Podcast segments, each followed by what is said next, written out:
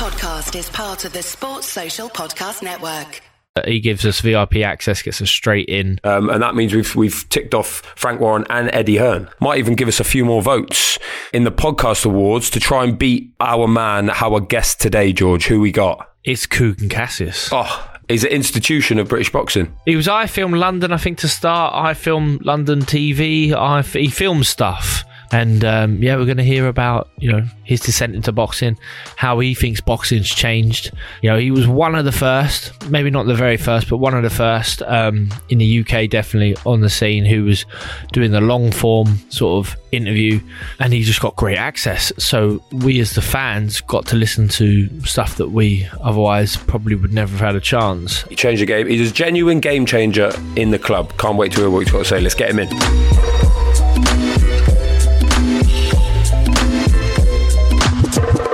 Today, Deck, we have a game changer in the club. Another one. He's the man behind IFL TV and someone known throughout the boxing world, even if he doesn't wear gloves. He's usually the one holding the mic, but today he's in front of it. Of course, it's Kugan Cassius. Kugan, thanks for coming in, mate. Thanks for joining the club. Who wrote that script? I wrote it. It's bloody good, it isn't it? sounds very you, George. Yes, to be uh, fair, Well, I didn't write it. sounds so- very You you. look you look very um very well turned out today, Kugan. Well, I thought it was being filmed. So I put a matching tracksuit on for a start, done my hair, come come in Sink here. I was like, "Where's the cameras?" You're like, "No, it's audio." Yeah, it's audio audio only. only. It's fine. Let's go right back to the very start. IFL TV when or I Film London as it was 2010. No, Correct. 2010. 2010. because it was about the same time that I started getting paid to do journalism as well- and that was a long time ago. But back then, it was there weren't there many YouTubers in press conferences, were there? There was no one. Yeah. We have to make reference to, and this wasn't a reason why I got into it, but the original kind of YouTube boxing person was Elie Seckbach, probably, I don't know, maybe four or five years before IFL. And who started off not in boxing, was interviewing people like Kobe Bryant and all like major, major NBA stars. Got into the boxing thing, and he's kind of like the one I always say that he's the original pioneer of YouTube boxing. And if people don't agree with that, that's not really up for debate because he was. It wasn't a reason why we started doing what we were doing back in 2010, but he was the original one and deserves a mention. So, But that was you, you're dead right. But he was in America only; you'd never see him over here. yeah. So there was there was a big gap for the, for Elie Seckbach over here. the original press conferences we used to go to, and they involved the early fights. One of the first ones was Matthew Hatton fighting Roberto Bellagio, I think his name is, with the European title in Bolton. But that was like early stages of 2010, uh, which was the back end as we come into 2011. Your fight with James DeGale was, I think, the most high profile fight that we covered first. But that was the first introduction for IFL or IFL London back then into boxing. And that was, at that point, was like a fucking huge event hmm. Frank Warren put on. Was you welcome? Did you get any time from the promoters? Did you get any time from the journalists or the fighters? Well, before I got actually introduced to Frank Warren, the person that actually got us in even to that press conference, but it was Francis Warren that we were talking to at the time that said, like, this fight happening this week. And I was thinking, like, what, we can come to it? It's like, yeah, come to it. That's the first time I met Frank Warren. And that was the first, it was May of 2011. And then after that, like I said, Rocky Fielding winning prize fighter up in Liverpool. I think he was the only one to ever have stopped his three opponents. First time I met Eddie Hearn. Just did, yeah, was going around just interviewing people. Because you was interviewing everyone. How much background stuff was you having to do beforehand? Was you doing? Was you was you really diligent with your notes to make sure you asked the right questions? Were you a bit more nervous? Right, was you let's just clarify shooting from something straight away. I've never written any fucking notes, right? It's probably because I'm. That's why I'm like a four out of ten interviewer. But I've never actually written anything down to read to anyone. Just turn, going to the events, asking kind of thoughts ahead of the fight, blah blah. blah. Similar shit to what we do now, but just yeah, just less profile back then. You hmm. paint the picture like you know them people that cover hurricanes, and then they have to run quickly to catch it. Is that what you was like? was a There's one. Here's a fighter. Get over there, get him. That's not too far off. to especially in those those some of those shows. Because I remember at the time, like espe- if you go to York Hall and there's a show like a Steve Goodwin show, whatever it might be, you would be the only people there. Yeah. you might have someone from the boxing news doing it, but don't get in the paper. Don't. There was no other YouTubers. It would literally be so. A lot of these fighters would be like never done an interview apart from with Kugan or James at that point. Correct. And they loved and they loved that, didn't they? And that was where the where the relationship started. Yeah, and, and listen, a little bit of background on that. Obviously, when me and James Helder started, I Film London back in the day. Predominantly started on film sets and film premieres, loads of stuff kind of away from boxing. When it rolled into boxing, everything else kind of filtered out. But at press conferences, there was no other cameras there apart from us. I Film London back then. And the broadcaster. Did you know people would want to watch a press conference at that point? like it was brain dead content for us to film. Do you know what I mean? It was there for us to film. And some of the best footage we filmed for the first sort of few years, it's different now because everyone's filming the same thing. A press conference now doesn't have the same weight as it done like eight, nine years ago because if you think you watch it on Sky Sports News, if if that's what it was on, or you watch it on I, I from London, and and that was it. That was the choice. But now it's like it's like with social media. Obviously, everyone's filming press conferences, so the relevance around that has become less for us to film press conferences. We still film them, but back then, some of our big clips were from pressers. Yeah, not even the promoters would be filming their own pressers at that point. And the broadcaster would film the entire thing, but would show. Not for YouTube though. Yeah, yeah. Not for YouTube. Yeah, a little Yeah, bit on Box that's what I mean. It would just be a little bit. It's, there it's the then. only place you could go really to watch a presser. Timing wise for us, it was perfect. I think um, we started at a time where it wasn't a thing here. That kind of got us on the ladder to carry on to where we are now. But I think um, it's good because you look now, all press conferences, whether it's in the UK, in America, Saudi, wherever it is, and the majority of the media are YouTubers. I don't think YouTube boxing channels or kind of stuff that's related to online still gets the same kind of say respect but some people are still in the mold of like if you're not written you're in that bracket of youtubers. When really if you take out the youtubers out of press conferences they're dead When Conor Benn and Chris Eubank Jr. announced they were going to fight, so the biggest, one of the biggest British fights in recent years in terms of like interest. The written section that we did, I think there was me and three others, four people. There was a time when you have 15 or 20 journalists there. There were four people. And then outside the door, there was 15, 20 cameras. Correct. So you just see the change in like consumption really. And I think promoters are picking up on that. They don't care that much about the written word that much anymore because it's becoming irrelevant to the consumer who consumes it via YouTube. Here's what, just one peddling back to the Fury Klitschko fight in particular, right? And it's a problem that you had. That one, I remember there was one particular clip of Tyson where he got in trouble for it. Some of the stuff he said in your video. yeah Yeah, you know the one I'm talking about.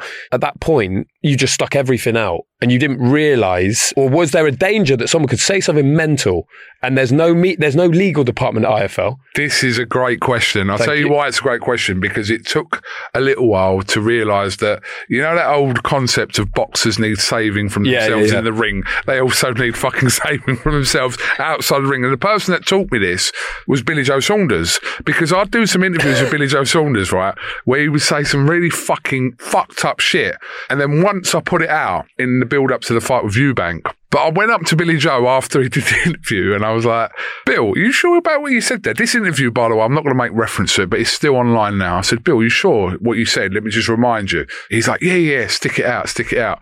Got in the car. I was at Frederick's restaurant in, um, in, Islington. in Islington. And, uh, I rang him up again. I went, Bill, are you sure you want this out? He went, Coog, put it out, mate. It's fine. Yeah, I meant everything I've said. I like, stick it out.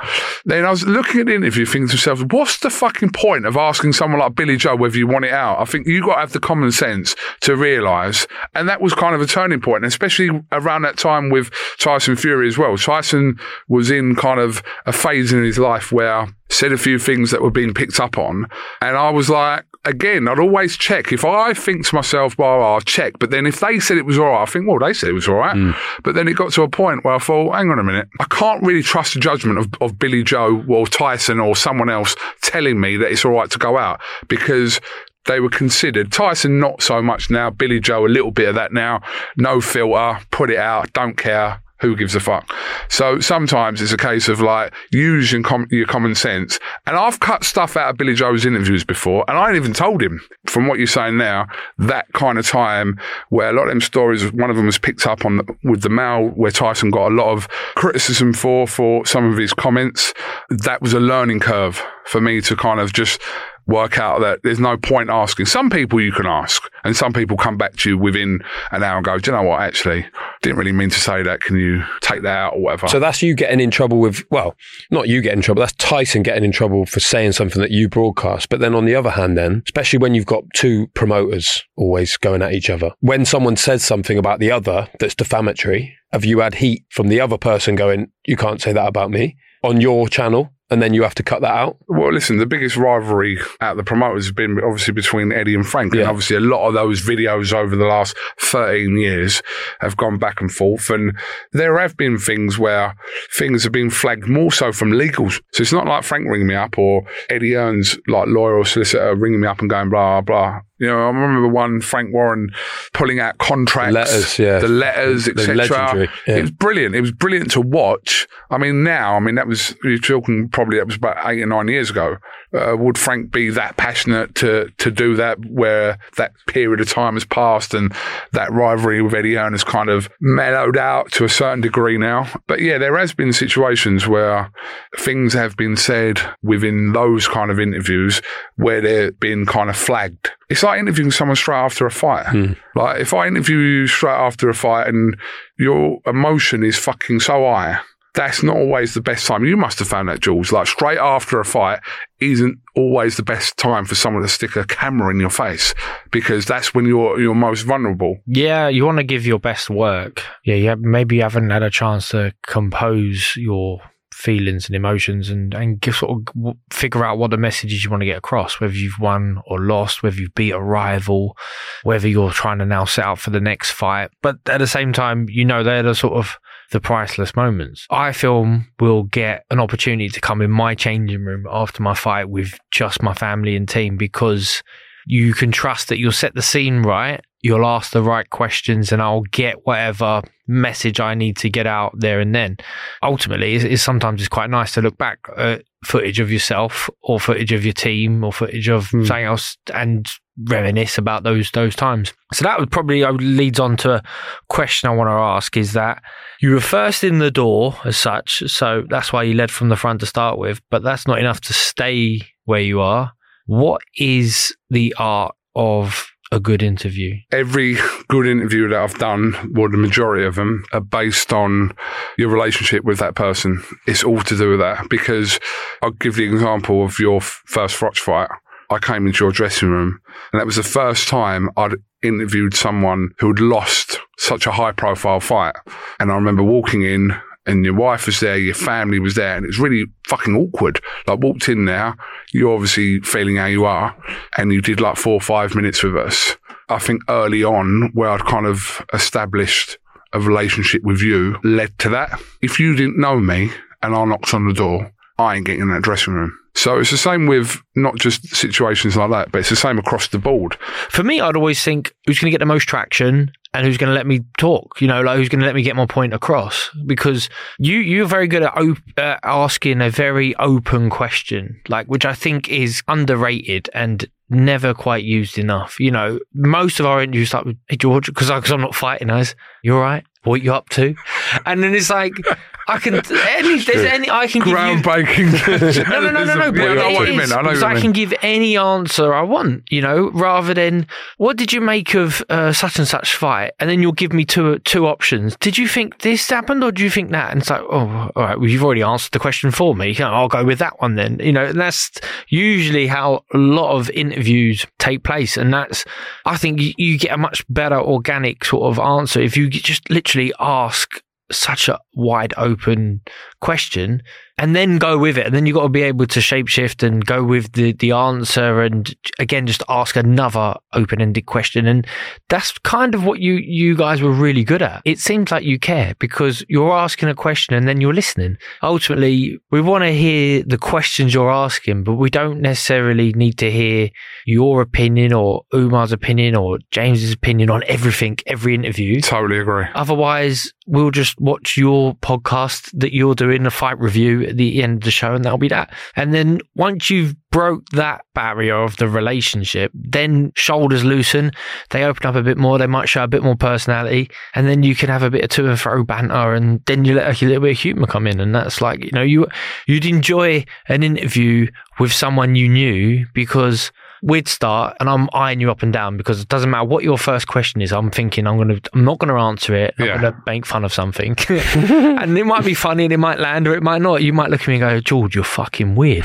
Like, which Paul Smith says do. you're weird. Yeah, you're weird, and I go, yeah, but Kugan has gone head to toe matchy. I didn't know we, we were supposed to dress like this today. I gelled my hair, you know. regardless of whatever, if you're fighting James DeGale and I say, I think James DeGale knocks George Groves out in four rounds, if I come to you the next day, your mindset talking to me is going to be completely fucking different. Whether you admit it or not, hmm. you're going to think, this fucker just said yesterday that I'm getting stopped in four rounds by DeGale. I know this, right? And you may say different, but I've been in situations before where there's been close fights or draws or like robberies and people have asked my opinion off camera and I've said it. And I've uh, had murders with boxers and their teams. The fuck do you know? Well, if you don't want to know, don't ask me. Or opinion before a fight. I had one a year ago. A Brit fighting someone who's not a Brit. I don't want to name names here. I was asked the opinion by the trainer of the Brit. What do you think happens? I said, this is three hours before we were going over to where we were going to. I said, look, this ain't the right time to answer. No, come on, get off the fence, fucking do-" And almost goading me into going, whatever. I think the other fire He's going to say it. wins on, on points. That's what happened. But I'm thinking, really, if you're asking a question, don't be surprised by an answer. Mm-hmm. what do you think, Dick? I've, s- I I've, done, agree. I've done interviews with you where you've had the camera. Yeah, yeah, yeah. I agree with that. 100% agree with that. But I think that nobody else in the media in this country develop their relationships like you did. So then you get a certain, you might agree with this or disagree, you get a certain theme of interview. No one will get the same interview that you would get from Eddie Hearn. And similarly, and like that wouldn't do a journalist many favors, if you know what I mean. You can't be seen as having a relationship with this person. that relationship thing within boxers is absolutely key. And there's not really, I've never ever fallen out with any of the boxers that I've interviewed. I've had moments where people have rung me up, but it's usually because of something else someone said. Hmm. I could interview you, right? And you could slag James DeGale off. And I could have had James DeGale. I didn't, by the way. By the way, I'm not just using this example. James DeGale ring me up and go, "What the fuck was that interview?" And having a go at me, I'm like, I didn't fucking say it. But in situations, I've had boxers ring me up or message me about interviews that we've done. Not because I have said anything or one of my interviewers or someone who works for me said anything, is because that interview's been put out. I do think as well there's been a lot of times where you would get stuff that none of us would. Sometimes nobody gets near AJ, but you do. Yeah, I mean, I remember after the Ruiz fight, it's almost like you test the water in them situations. I'm almost waiting for him to say to me, "Do you want to do something?" Not he's going to want to do that. I'm just saying to you, testing the water. But yeah, you're right. In that situation, he's looking and thinking, "Oh, do you know what?" And same with you. Even after the second Froch fight, I remember you coming out of um, Wembley, and I was there. It wasn't a case of me holding my camera up and go, George, George, George. But it was George that came up to me, had a brief chat, and then he still did like two or three minutes, which he's always done. And you got to remember as well, there's a lot of people that are not fucked around boxers that have lost. Like this is like a real misconception of like people thinking that everyone gives a fuck. They don't. Especially in early years. You lose, I think who was it? Sergio Martinez said that when he won his first world title, we had like 200 missed calls and when he got beat to whoever it was, there was like literally like two people in the dressing room had one missed call on his phone. Boxers, to a certain degree, they do remember those moments. Actually, when I got beat, where the fuck were you? Now I'm fighting so and so for the world title, I'm back in the limelight. Now you want to know. You stuck to the rules of not siding with a fighter, but have you ever come unstuck? Say you do an interview with Anthony Joshua. You've had a right good time. There's loads of banter, loads of fun. Loads of, he gave you really good work, and you've left. You've done fist bump, high five, and then the following week he thinks this Tyson Fury fight's going to get made, and we're really good mates. And Kugan's definitely he's my mate, and he definitely thinks I'm going to win this. And then the following week, he sees you do an interview with Tyson Fury, and you're best mates with Tyson Fury as well. Does he think? "Ah, He's a fucking two faced bastard. I can't really answer in terms of boxers, those kind of rivalries, what people thought about my relationship with the opposing fighter. And, and a better example than Joshua and Fury is Kell Brook and Amir Khan. Because at points, I'd get like people from Team Brook going, You're an Amir Khan fanboy. And I've got people from Amir Khan's team going, You're a Kell Brook fanboy. Like some people think that I'm actually like, oh, Team AJ. Some people think, oh, I'm Team Fury. I'm like, someone saying this and someone saying that, that really probably means you're Team No One. If someone's saying to you, you're this and actually, no, you're that, no, it probably means you're actually Team No One. But people get confused when they watch interviews with the rapport and the, the relationship you have with that person to how they judge your friendship with them. You can watch something and you can gauge a relationship, especially if you're doing it for 13 years. Best interview, who pops up in, in your head? And obviously, we know you get great ones with Eddie and whatnot, but is there anyone that you can think of that you were like, fuck me, that was a good one? Yeah, not in boxing. It's when I did that interview with Jack Wilshere, which was a Frank Warren show.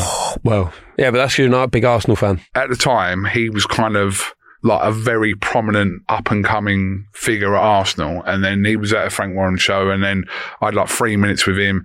My interview with him was everywhere. The quotes went mental, didn't mental. Like. He talk- said he'd stay there forever or something. yeah, he said it's at Arsenal forever. But that was the first thing that was kind of a, a more of a satisfaction thing for me in terms of football, uh, or an interview basis where I got to interview someone kind of high profile and got something that was quite relevant to myself as opposed to just going out in the media. But in terms of boxing interviews, probably the, yeah, the first day I ever interviewed George, obviously. Yeah, that's number one. I think the first time I interviewed Naseem Hamed and I met him, it was at Kell Brook and Matthew Hatton. Naseem Hamed, the first time I interviewed him, and he knew who I was.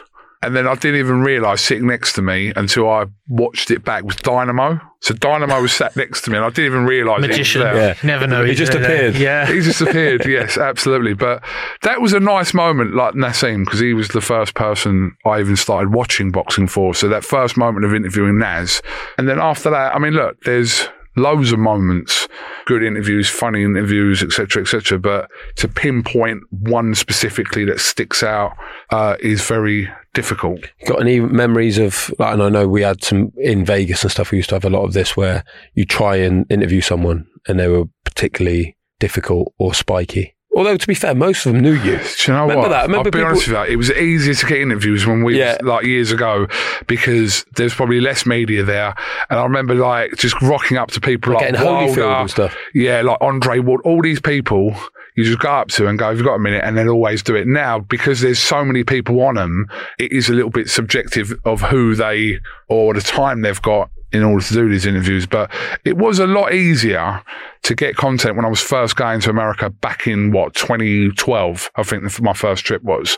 I remember uh, you trying to get Mike Tyson once, he wouldn't have it. Remember that? He was ah. like, get the camera out of my face. Oh my God. And I was obviously only about three years into this or four years into this. He was walking through the MGM Grand. So I, I was walking alongside, holding the camera for about 30, 40 seconds. If I just said nothing, I would have just got probably him walking along. I've literally, so I'm holding it, holding it here, held the camera into his face. I was like, Mike, who's going to win the fight tonight? And he went, get that damn camera out of my face. And he said a word after that, which you, you know. And I was like, okay, Mike. and just stopped and let him run, like, ca- carry on walking. After that, I thought, do you know what? I remember you you had it on your laptop, the footage. You were, what should I title this as? I was never ever going to, that's a lie, I was never going to ever put you, that were, out. you were brilliant. So Mike Tyson was spiky. I got him that day. He sat down with me for 20 minutes. He was like, I used to message him all the time because you'd be basically, and the thing is, with I must point out the graft you do, especially back then, was ridiculous. Like twenty hours a day graft because you you're worried that you might miss something because there's always people dropping in, and I'd be messaging them. He'd going, "Are you at the Are you at the media room?" But like, yeah, yeah. Um, George Foreman, no, uh, Larry Holmes just turned up. He's doing a half an hour sit down.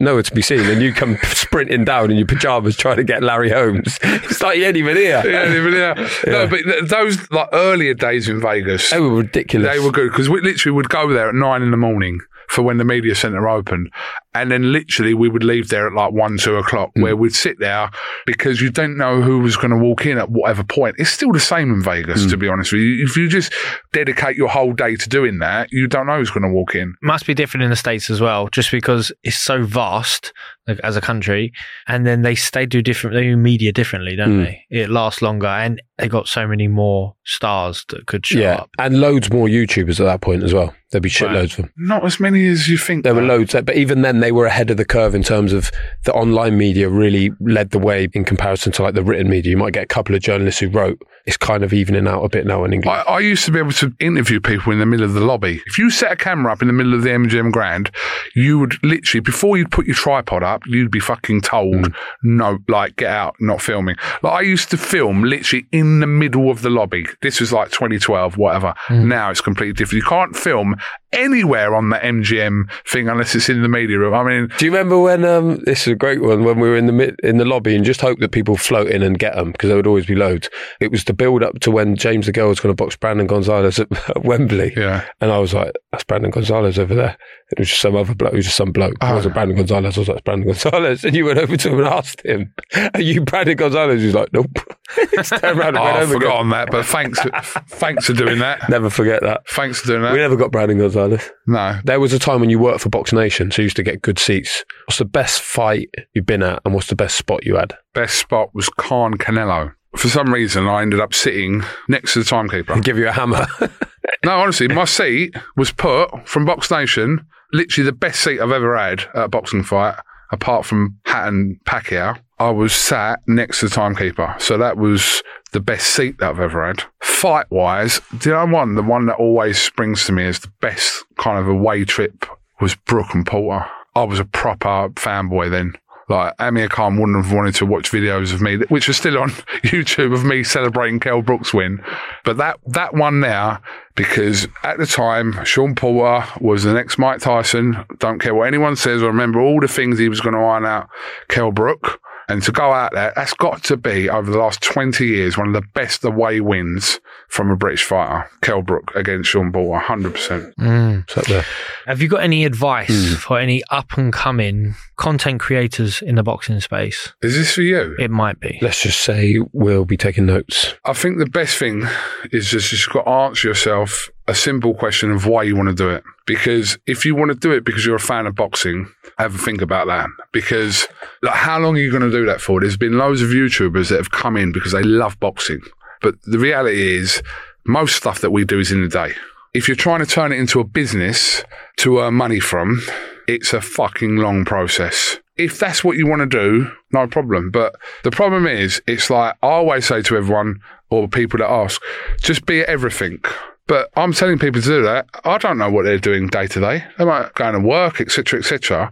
Like to take out, like if you've got free press conferences or free media things in in a week, well, you can take three days off work. So you've got to ask yourself what you're doing it for. If you want to try and build something, which now, to be honest with you, if I had to start again now, I wouldn't bother. If I was thought of the idea now to get into YouTube boxing and there was already IFL there and there was already seconds out behind the gloves, who, whoever, if they was already out, all, all these channels were already out there, including my own one, I don't think I would bother. But that's different for me. If I was 20, hmm. it'd be different. Maybe I have a different mindset. But right now, just ask yourself that simple question of why you want to do it. If you're trying to t- earn money from it, that's a tall order. IFL has massively influenced the way that this sport has grown over the last 13, 14 years, 10, 15, whatever, because of that level of coverage and the way that the boxers, maybe particularly the less significant ones, the more marginal ones, have been people have been able to consume or have access to those thanks to you, and then also thanks to the the many outlets that followed. Without it, British boxing would have been very different over the last ten years.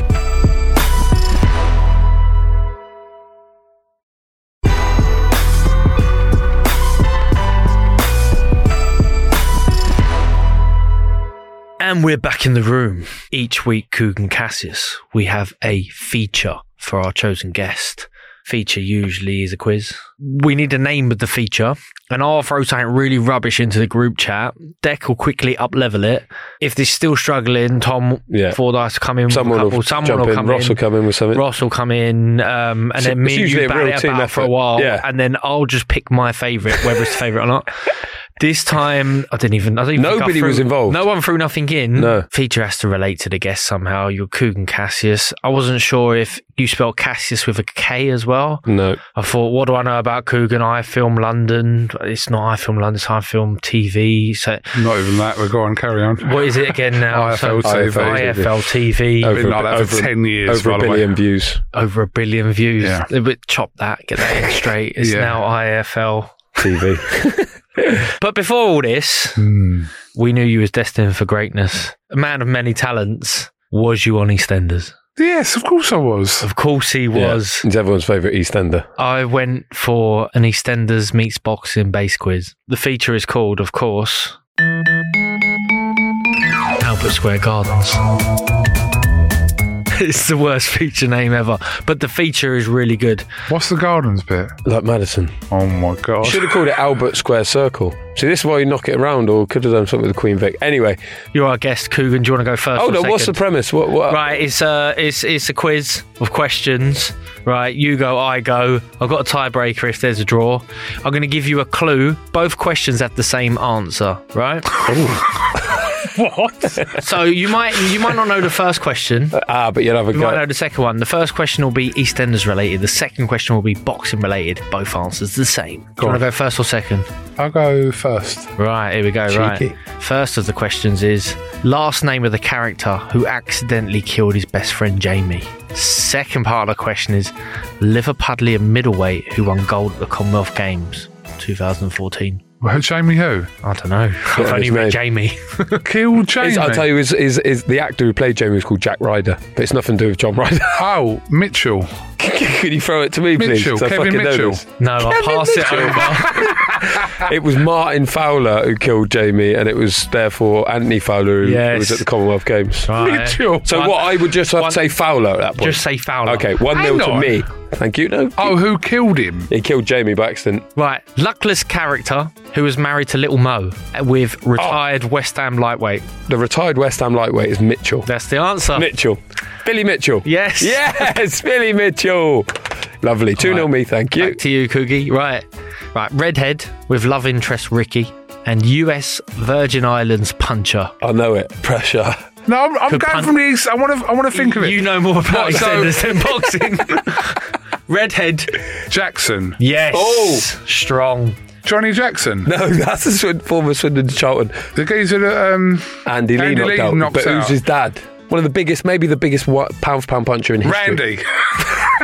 It's Randy Julian. Jackson. Julian Jackson. Yeah. Yes. You don't get that though. No, you oh, went- you Julian got it with Jackson. You got Jackson. Jackson. Yeah, you got. Jackson. Jackson, you got All it. right. Female character, big earrings. Right. First name of the 2012 Olympic silver medalist. Pat Yeah. McCormack? Yeah. Yeah, boy. Right, it's the first name of a former landlord of the Queen Vic, brand of boxing glove worn by Bernard Hopkins.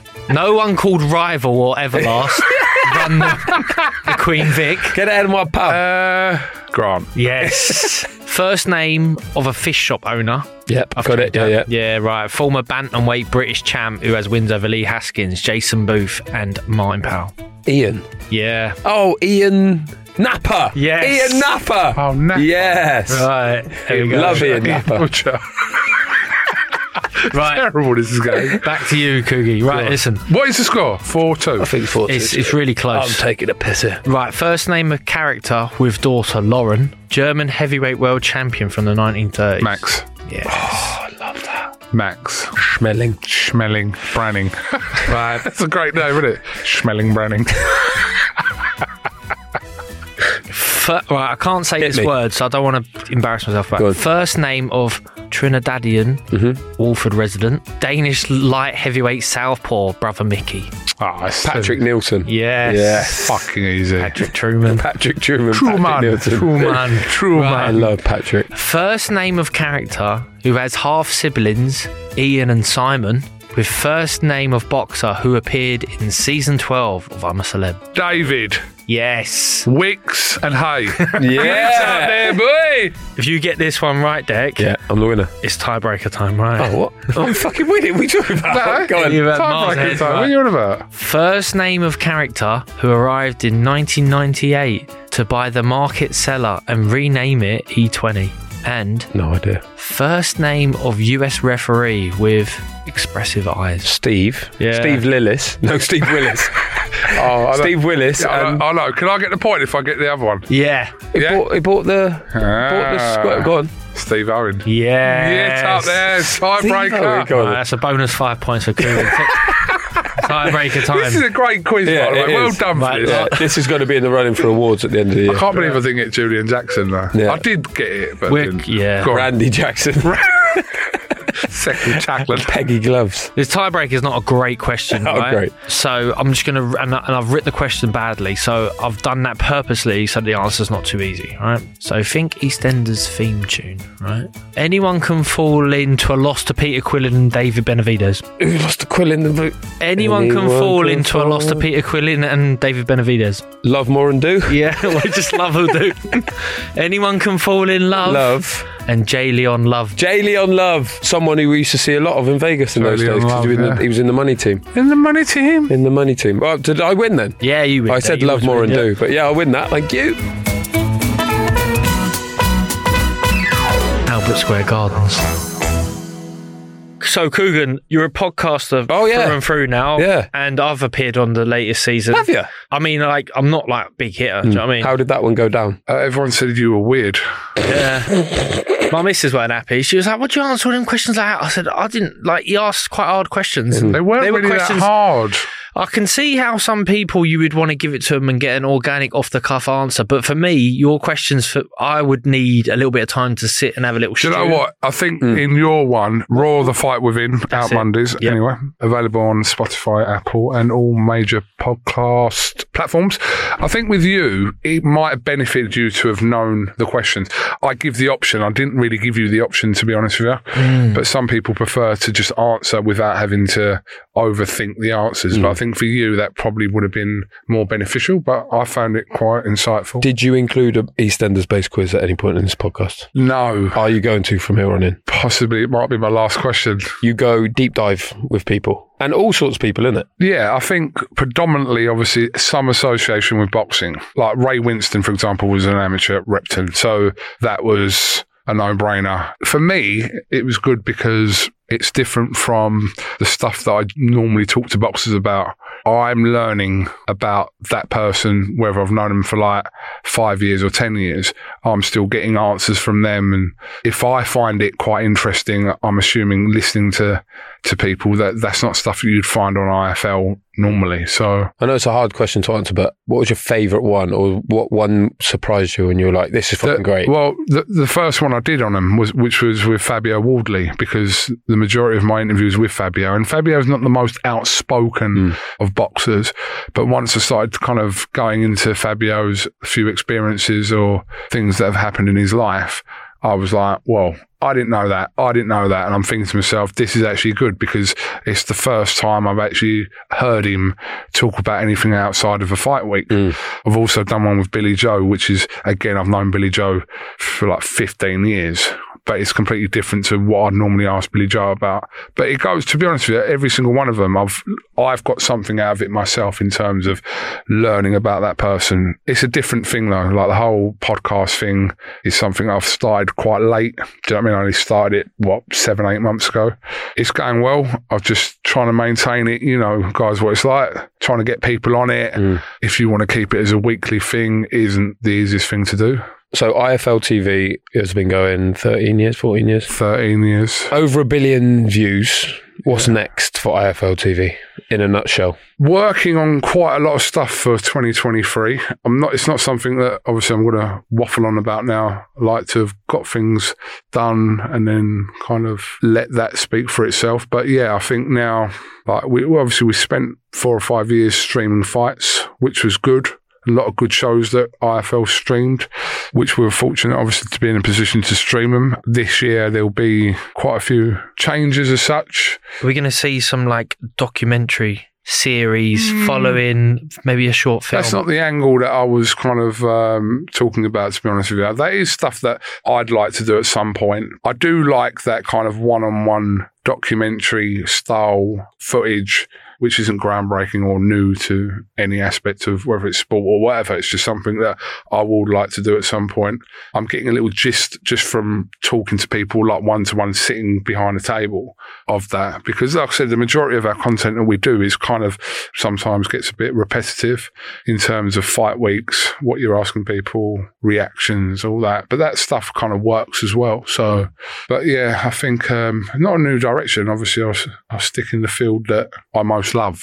Can we ask you, Kugan, which we ask all our guests, is to give us a track, a song that would maybe be their ring walk track, or it doesn't necessarily need to be that. It could be just what you listen to in the gym. that Funeral really song? rocking.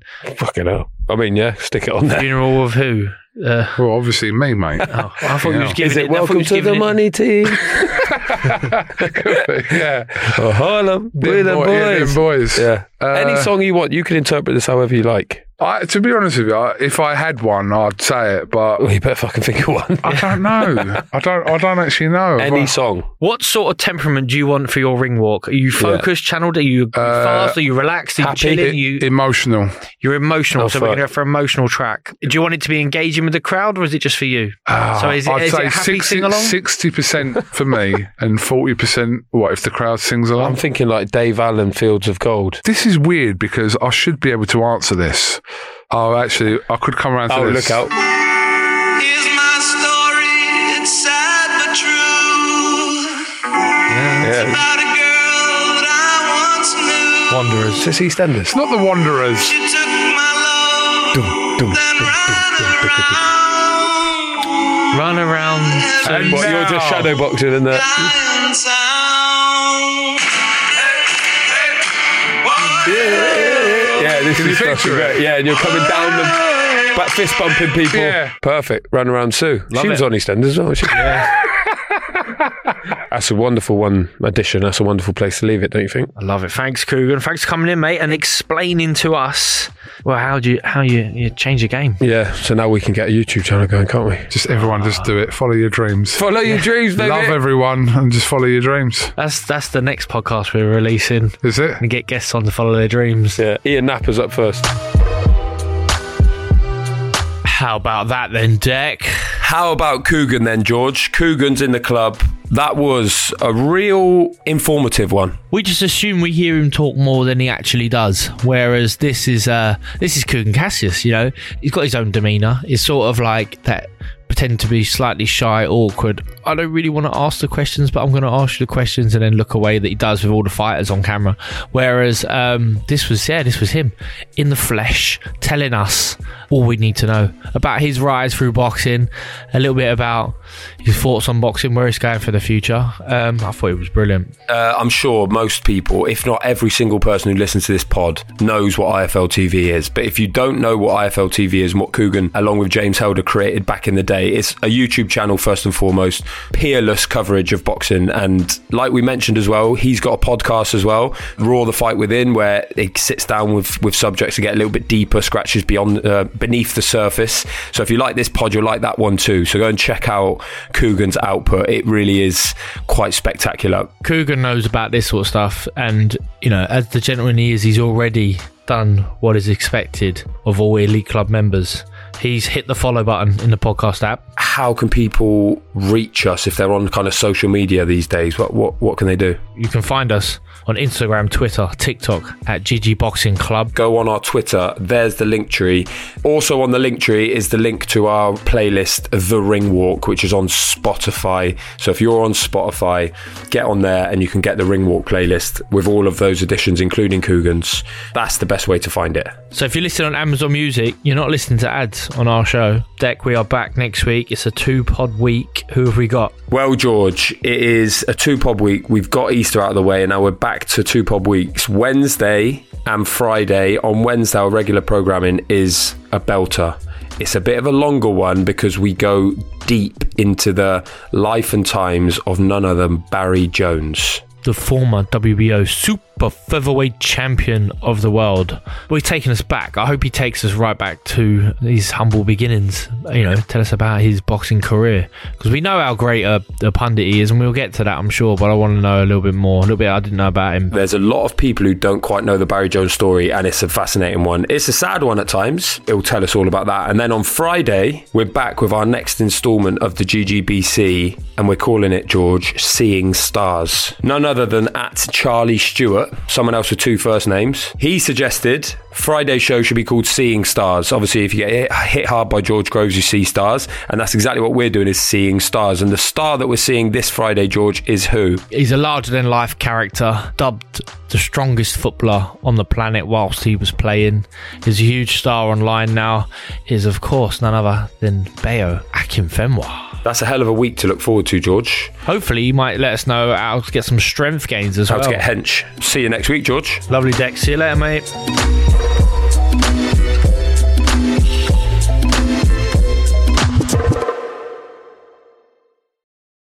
Sports Social Podcast Network.